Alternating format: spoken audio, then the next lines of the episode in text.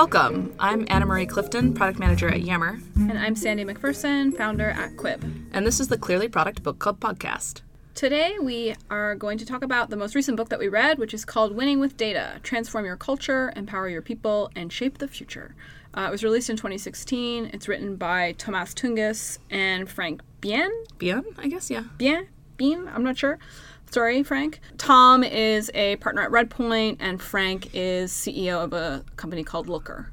One of the points that I wanted to raise that I thought was missing, I guess, from the book was a little bit around this idea of the power of having data to create the future that you want. For example, with Quibb, basically, and he kind of goes into it a little bit. He gives an example of the RealReal, which I wasn't familiar Oh, with, but it's yeah. like hmm. an e-commerce site, and he talks about how every day, like at 4 p.m., they do some really targeted sales based on what inventory they have, and like they have developed a bunch of models to understand like how much they need to discount them by, and mm.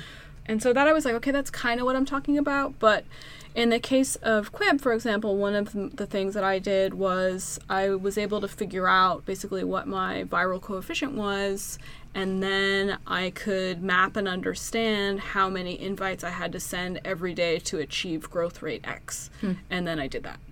And so you can basically invent a future that you want, and as long as you have the data to understand how to create that future, mm. you can. Everybody's sort of like, oh, like you don't like, how are we going to get to this and how are we going to do that? Where it's like, okay, actually, like you can just, if you understand it well mm-hmm. enough, mm-hmm. you can just build the future that you want. Because then once I sort of had, once I knew like what triggers were needed to get to that sort of tipping point to get to, you know, seven, eight, ten percent um, week over week growth, then I mm-hmm. could be like, okay, that that means that this many types of invites need to be sent. That mm-hmm. means this many people need to be pinged to send this mm-hmm. type of invite, and they need at least this blah blah blah blah.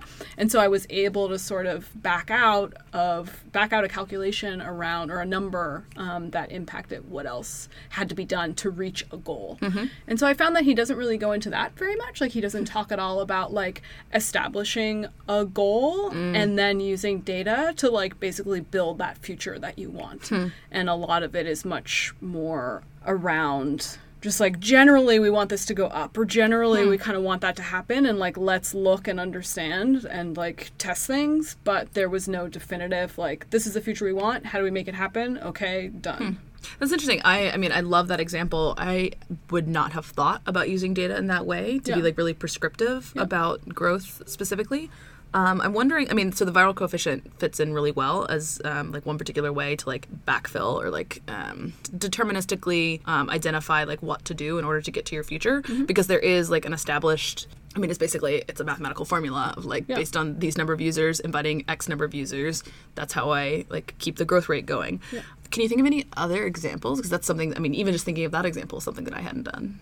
Sure. I mean, you could say if you had an understanding of like people in the network perform better if and when they have at least five connections, then you could back out of that. Like, how do we get people to have five connections? Oh, they need to have at least 15 people ask them to be see. connected. And then you just go down the chain basically to create the initial instances of actions Right. that will lead to the trickle down and you just need enough data to like and again for me like it was never like 99.9% like my level of statistical significance was never like good but it was like you know it was good enough Mm-hmm. Right, and me to, to do it Exactly. We actually, no, I mean, as you put it that way, we do a lot of that at Yammer, actually, where um, we have an analysis, like uh, an analyst team that does exploratory analysis around things like that, and then helps us drive on the product side what features would we want to develop in order to get users to that state. So like Sure.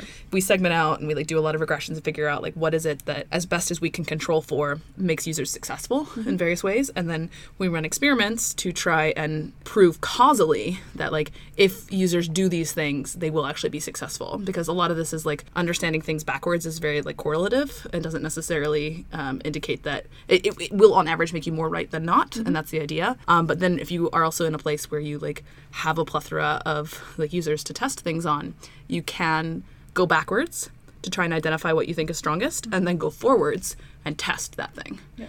So I've done that in a couple instances here already, and I'm working on a couple things as well. Upcoming in search, where we've like identified various things that like the analyst team has done free exploration on, and then now we're taking those ideas and saying, oh, okay, well, like given this expectation that if users do X, Y, and Z within their first week, then they're significantly more successful. Right. And we've, you know, our, our analysts have been controlling for a lot of things as they try and like dig down to like, is that actually what it is, or is it just mm-hmm. users in particular networks who do that? Blah blah. blah mm-hmm. you know. So then it's up to the PMs to take those ideas and say, okay, let's like develop a test around artificially getting users into that state and seeing if that state in and of itself is what drives good behavior, or if it's like those users who are going to get in that state were going to be good users anyway. Anyway, right. Right. So like that's something that we do a lot of work here, which Well, I just want to say one Yeah. thing too around that. Again, like the big company versus small thing, where, and I think it was a previous point also about how you might not have data and you can still do that. Mm-hmm. So, for example, with Quibb, it was like, okay, I believe strongly that if someone shares content on the network, they will have an experience that will lead them to be more likely to return and engage with the product again.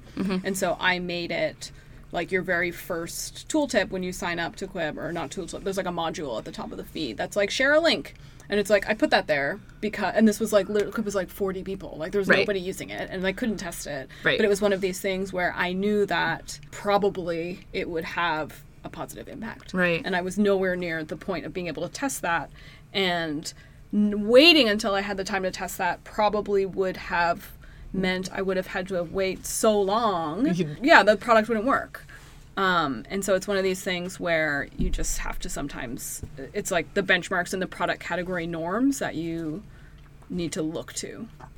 yeah, and I think that's something that PMs struggle with being able to do both. Being Right. able to be like a strong visionary product leader and being able to devise and execute on effective hypotheses. Right. Those two skill sets are needed at different times in the org to differing degrees. Like I think you always need both, but like predominantly you need this like intuition based one. I'll say intuition. I hate using that term, but whatever. Um, the intuition based PM is like uh, the the staple of the early, or even like product founder is the staple of the early company, and the data based PM is a staple of like the really established company. But like you still have to use intuition as a Right. database PM, and you still have to like use data as a intuition based PM, and like figure out like am I actually growing at the right rate that I need to be growing, and like things like that. So I think being able to like hone in on both of those skills, and and also like not feeling cut off from making intuition based decisions, Right. Because data is supposed to help you move faster, and if you are slowing down to do more and more and more analysis instead of moving faster with the data that you have helping you make better decisions you're using data wrong. It's very easy to get slogged by this like analysis paralysis and desire to have like exactly the right thing and like look at all the data before you test something or blah blah blah blah blah blah blah. No. Move faster. Data should help you move faster.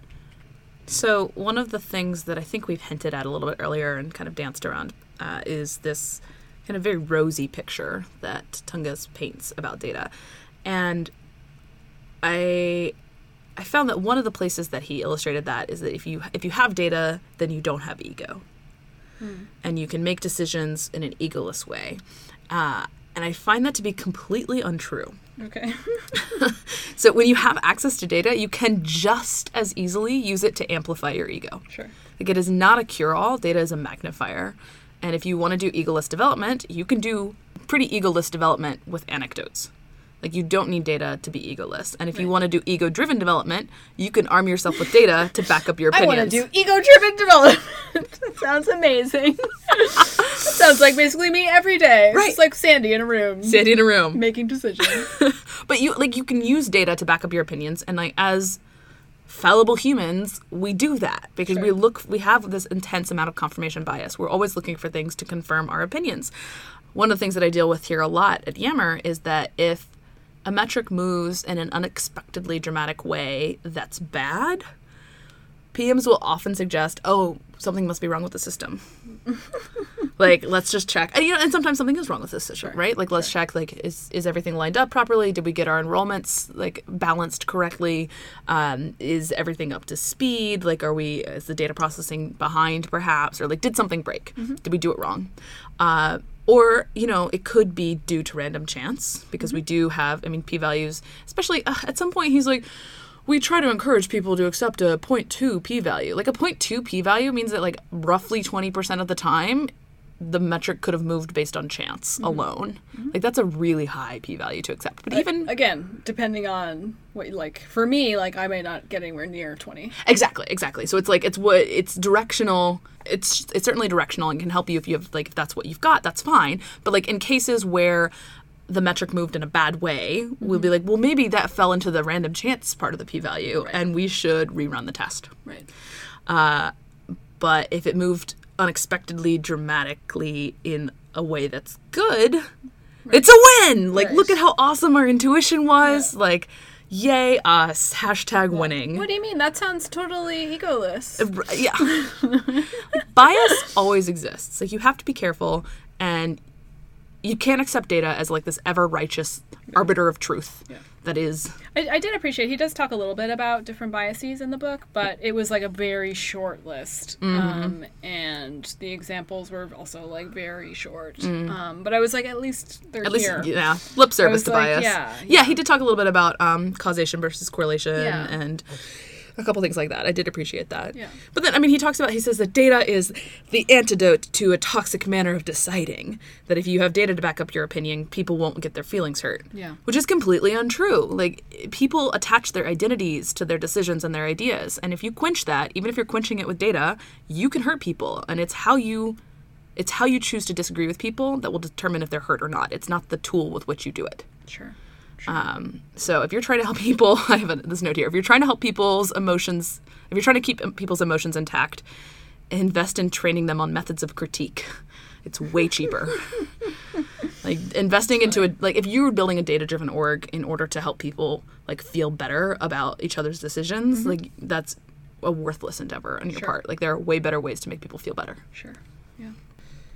So one thing that you just hinted at a little bit, which um, wasn't mentioned, was the idea of data as like a warning sign. And he never talked about that. He never talked about like how data can basically be this tool that can help you see problems. And so, like for me, I know that like it's only because I collect certain amounts of data that I've found certain like big problems. Um, and to me, that was like a pretty basic, like, this is one like huge benefit of like being like on top of your data.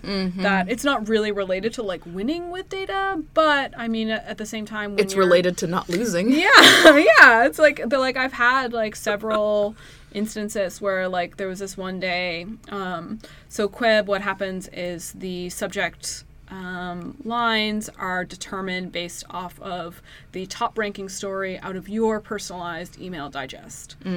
And there was this one link on Quibb that was basically everybody's top story of the day. Mm-hmm. Mm-hmm. And the title literally had the word spam in it. And so everybody got this email that had spam in the subject line.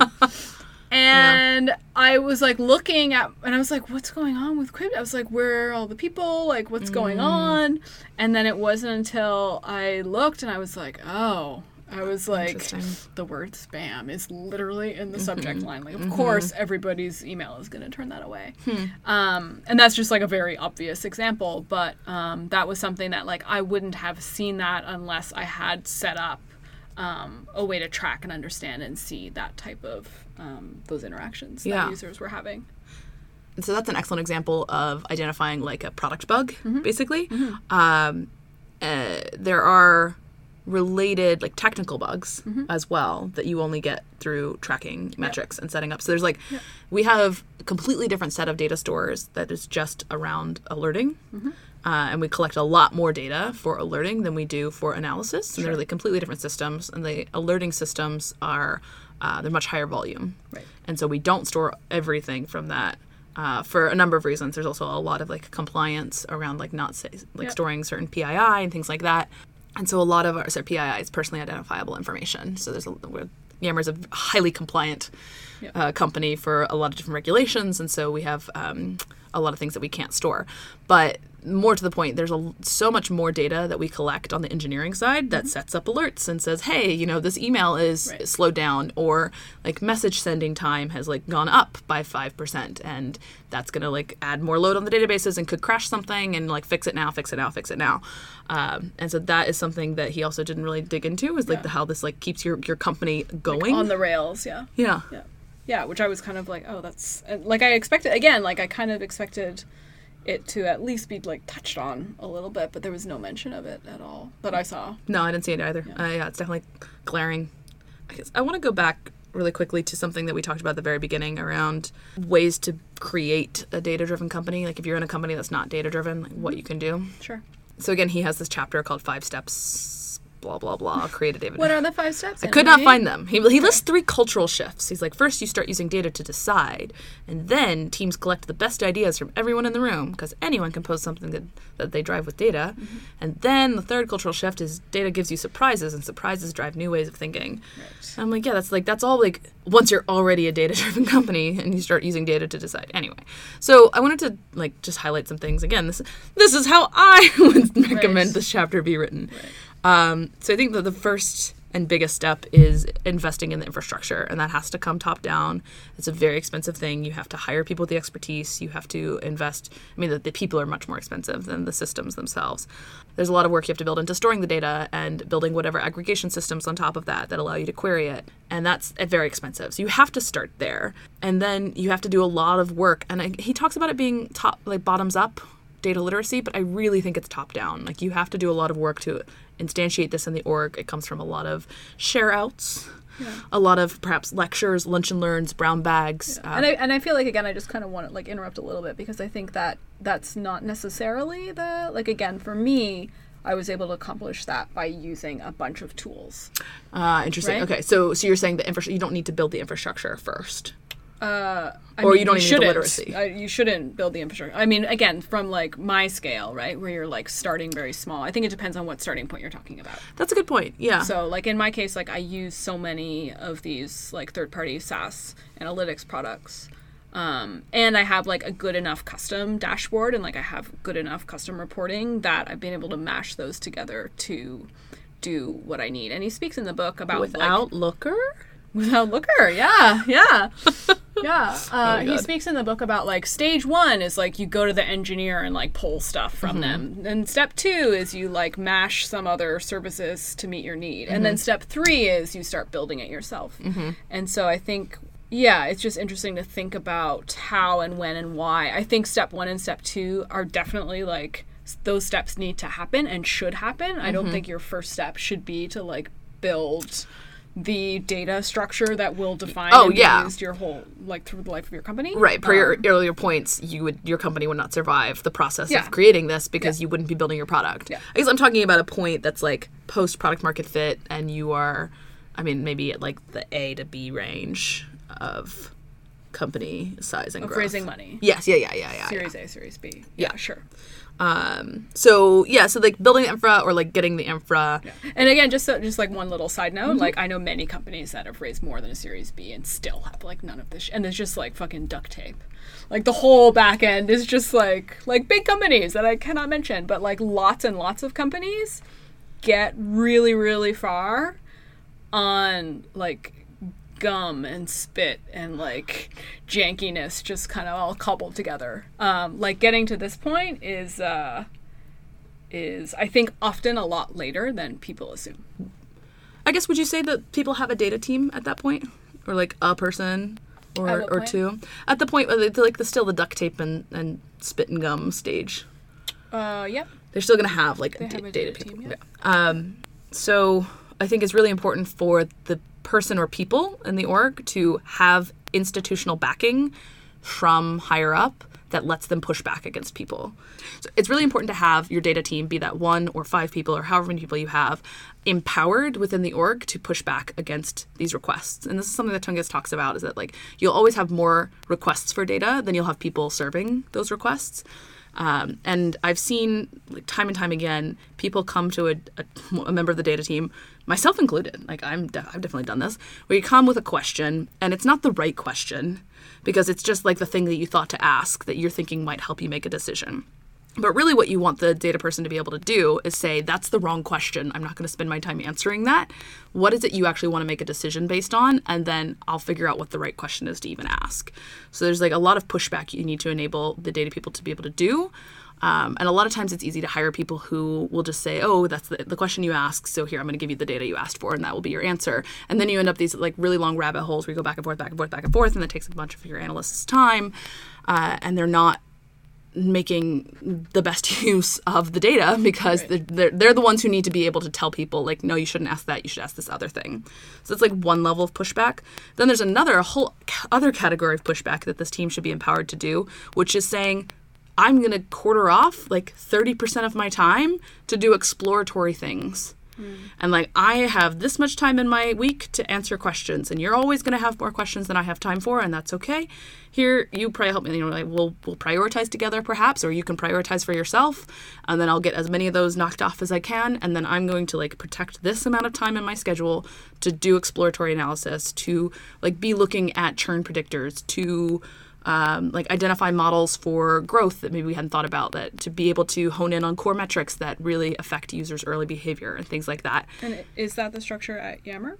uh, it is now. Uh, we don't have exactly like a percent of time because we have a very well staffed analyst team and then we also have a really highly educated populace that is like enabled and empowered to ask our own questions. So if we have like piddly questions we can just like refer back to our sql and pull something out.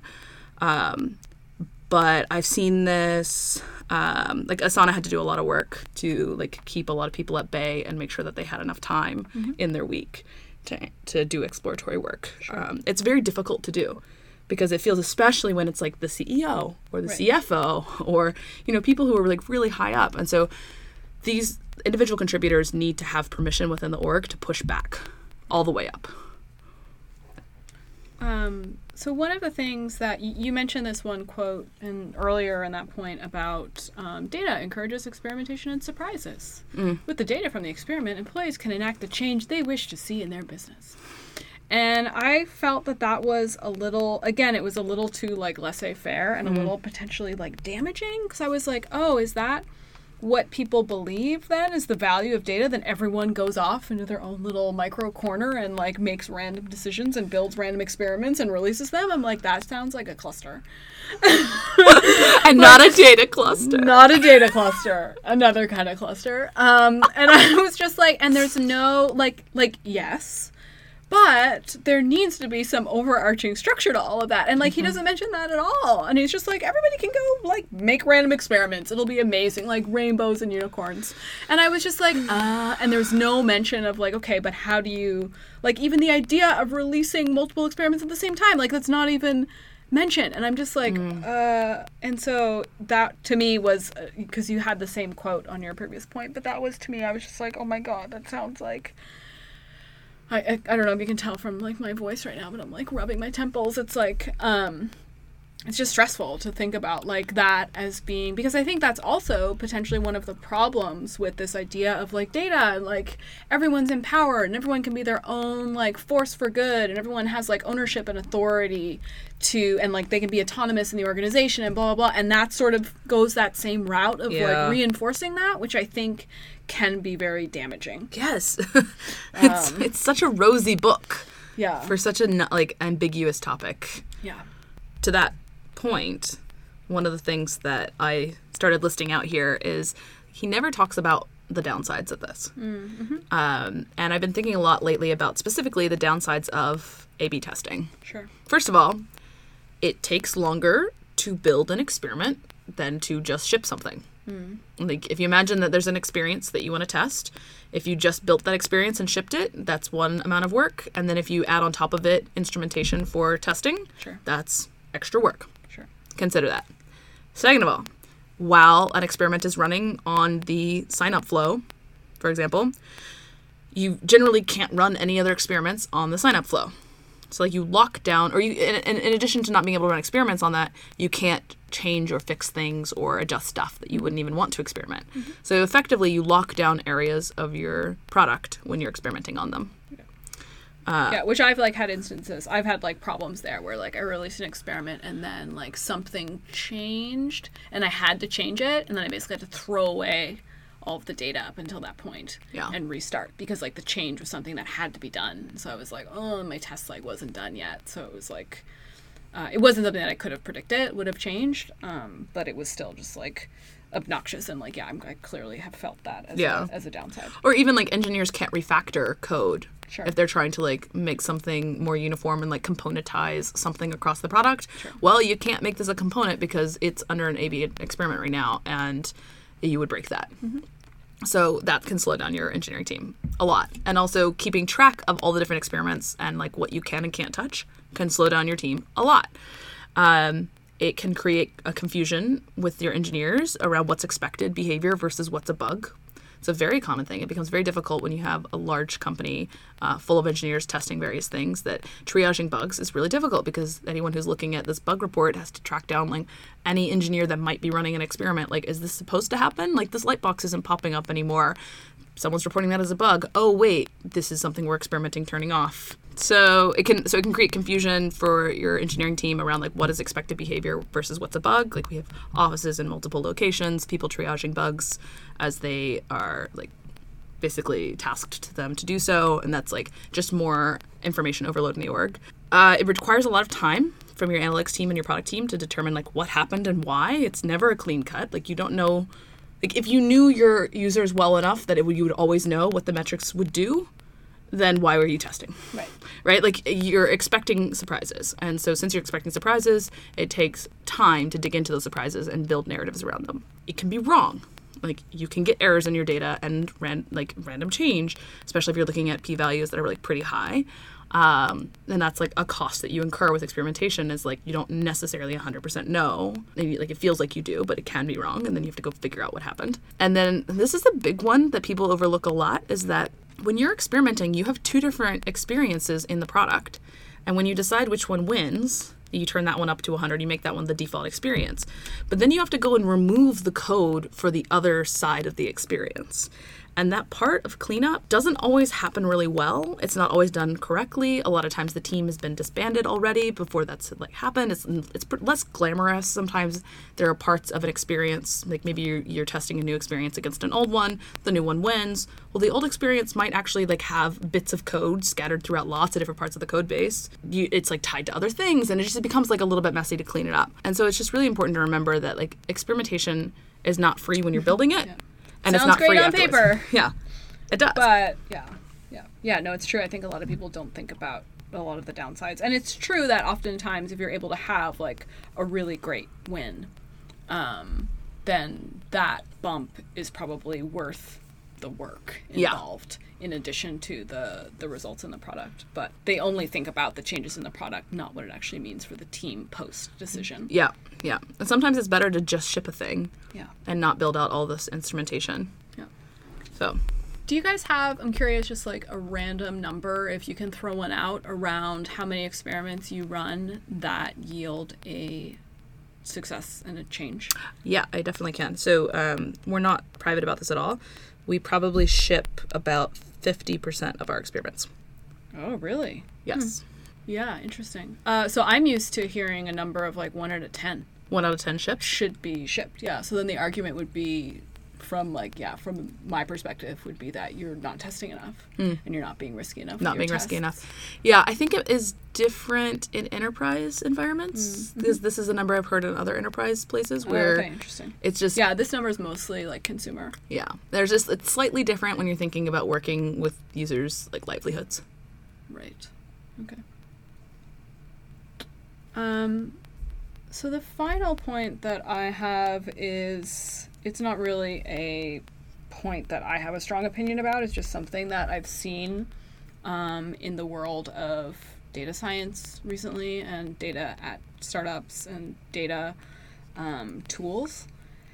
And it's something that I kind of wanted to get your perspective on, and so I just thought it would be fun to talk about here. But um, one of the ideas that um, Tom talks about is how people at your company should become more data literate. Mm-hmm.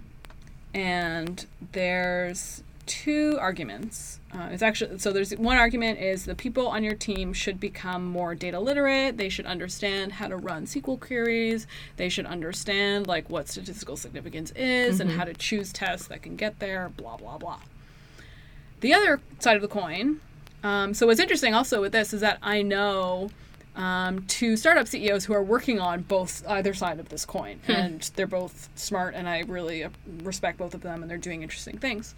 Um, so the other side of the coin is that we actually just need one further level of abstraction, and you need to make basically all of these tools and all of the data sources talk to each other such that a quote unquote uh, layperson can actually look at this other tool that's you know further up the stack and they don't actually need to have any they ha- don't have to go through you know two weeks of training at mm. facebook. They don't mm-hmm. have to like take a class on data science principles. Mm. They can just use a tool um, that will, you know, in, in like again with my case, it would be like, okay, it's gonna pull in Mixpanel, Optimizely, SendGrid Intercom, like custom metrics, like everything into one thing, and makes them all really easy for me to just like query and get responses from. So that's a question: is like, what, like, do you have a perspective on which one is, be- quote unquote, better or?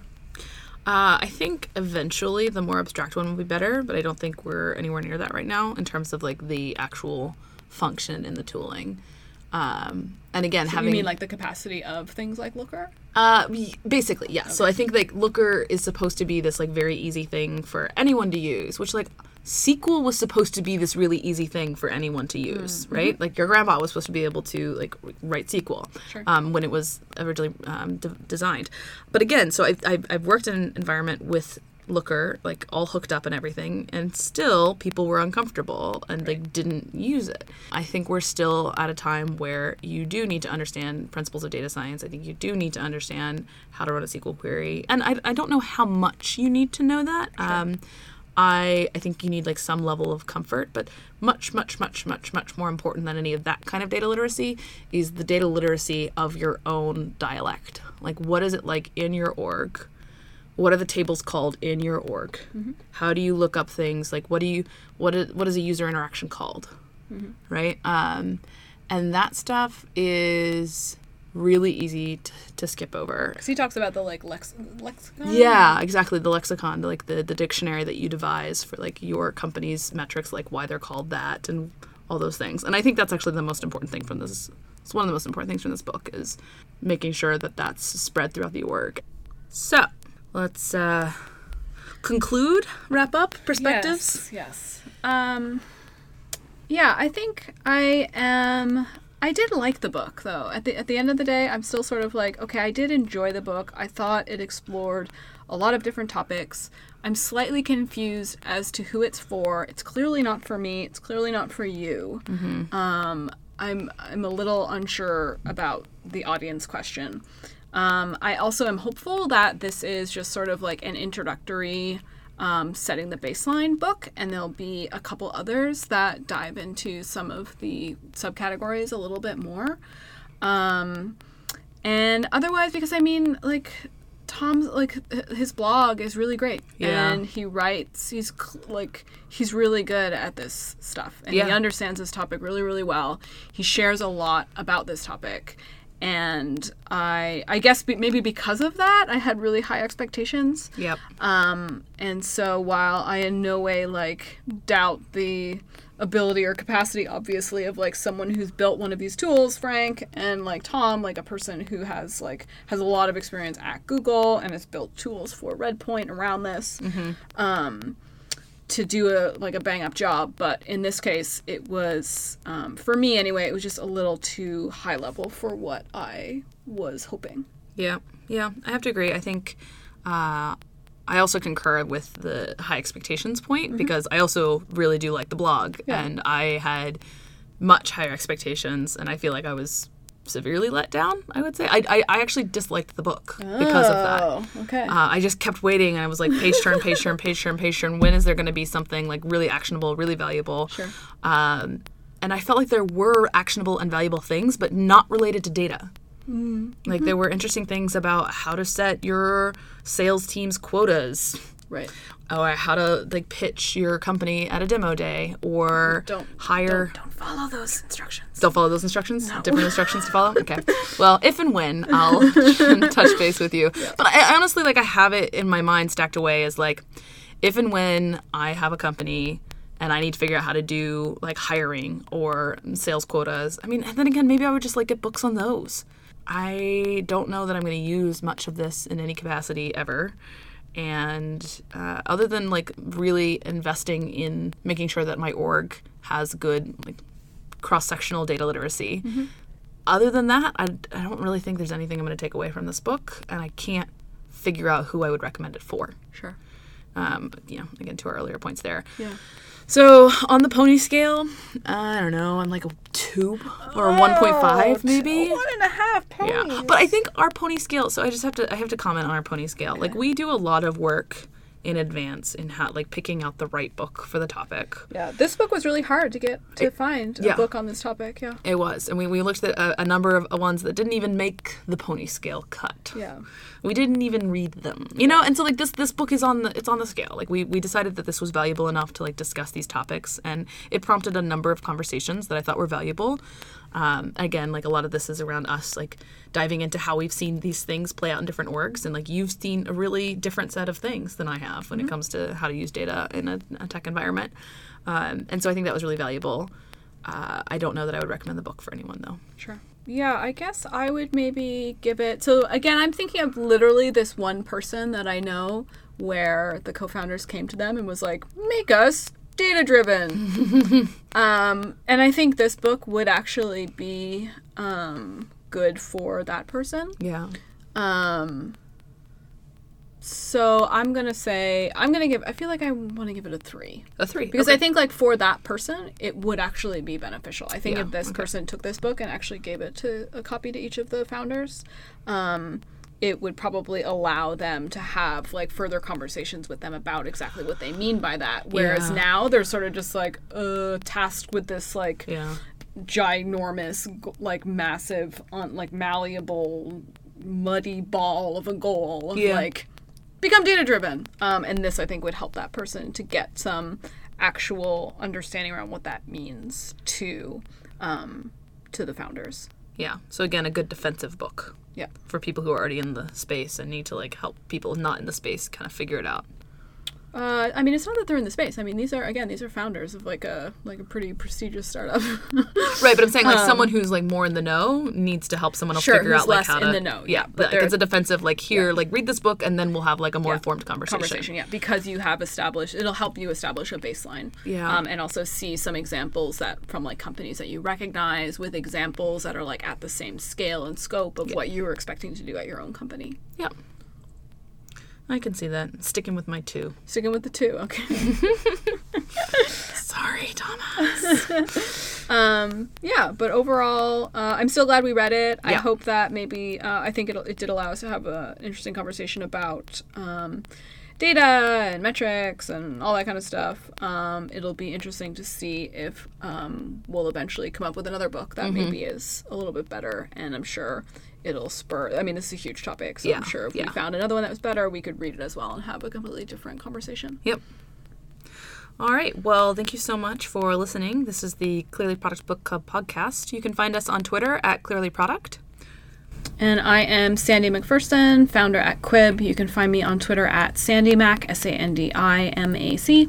And I'm Anna Marie Clifton, product manager at Yammer. Uh, you can find me on Twitter at Tweet Anna Marie.